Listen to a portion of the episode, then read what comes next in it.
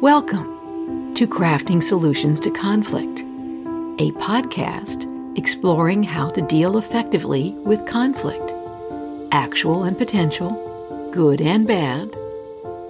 Engaging guests discuss a range of insights, and I cover tips and topics based on my 35 year fascination with conflict and my experience helping people with it. I'm your host, Jane Beddall, and my goal is to share a perspective on conflict that is both practical and positive.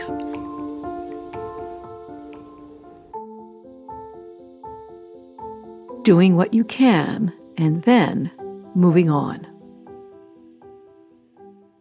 It's a two step process, and the second part might be the more important part. I'm using the phrase moving on to mean that and not to mean lots of other things. Not plotting revenge, not keeping score of slights until the moment feels right to pounce, not forcing yourself to forget, nor to forgive, not cutting someone out of your life in a permanent estrangement. Nasty conflict is a full on energy hog and you may not even be conscious of the full force of it. It can gnaw at you, make trouble in relationships that have nothing to do with the person or people you are in conflict with. It can affect your health in the worst of ways. And to what end? Sometimes the person you are so upset with doesn't even know how aggrieved you are. You are not winning by staying stuck in that conflict. Moving on can be freeing. You do win that way. My most recent guest, Buki Mosaku, reminded me of the idea of moving on.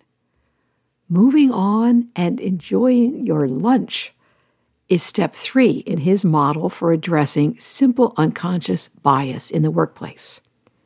I'll put the link to episode 264 in the show notes. It's a specific approach to a particular type of doing what you can. So, before you move on, do what you can to improve the situation. Resolve the conflict on your own or with professional help. Or, if that is not possible, perhaps you can mitigate it. Or perhaps just open some eyes and minds. Then know you did what you could and move on with your life, not slamming doors and also not getting stuck in the doorway.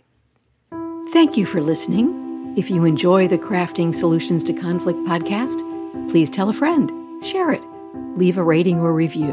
When you spread the word, more people have a chance to enjoy the show. You can also sign up for new weekly episodes on your favorite app, whatever setting works best for you and is free. You don't need to pay to listen. You can also find the show at craftingsolutionstoconflict.com. Comments or ideas? Let me know. Until next time, I'm Jane Beddall.